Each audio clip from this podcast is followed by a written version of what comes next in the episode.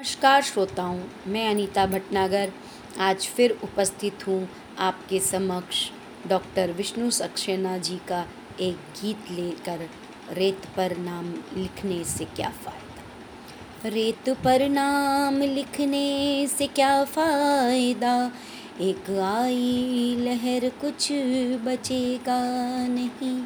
रेत पर नाम लिखने से क्या फ़ायदा? एक आई लहर कुछ बचेगा नहीं। तुमने पत्थर सा दिल हम को कह तो दिया, पत्थरों पर लिखोगे मिटेगा नहीं। मैं तो पतझड़ था फिर क्यों निमंत्रण दिया? ऋतु बसंती को तन पर लपेटे हुए आसमन में लिए प्यास तन में लिए। कब शरत आई पल्लू समेटे हुए। तुमने फेरी निगाहें, अंधेरा हुआ। तुमने फेरी निगाहें, अंधेरा हुआ। ऐसा लगता है सूरज उगेगा ऐसा लगता है सूरज उगेगा नहीं।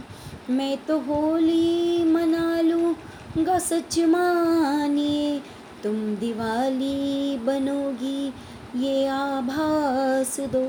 मैं तुम्हें सौंप दूँगा तुम्हारी धरा, तुम मुझे मेरे पंखों को आकाश दो।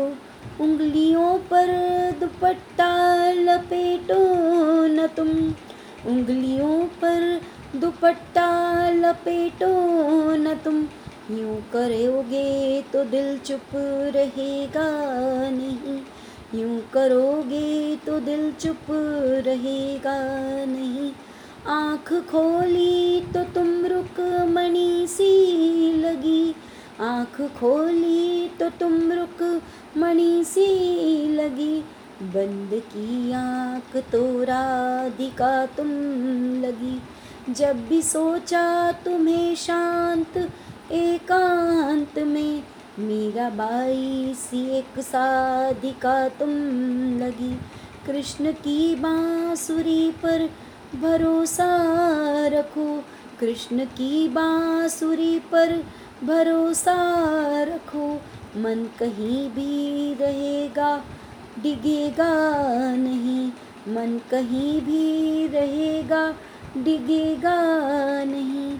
रेत पर नाम लिखने से क्या फ़ायदा? एक आई लहर कुछ बचेगा नहीं।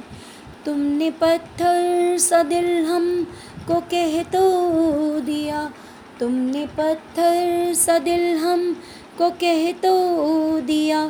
पत्थरों पर लिखोगे मिटेगा नहीं। पत्थरों पर लिखोगे मिटेगा नहीं। पत्थरों पर लिखोगे मिटेगा नहीं। धन्यवाद।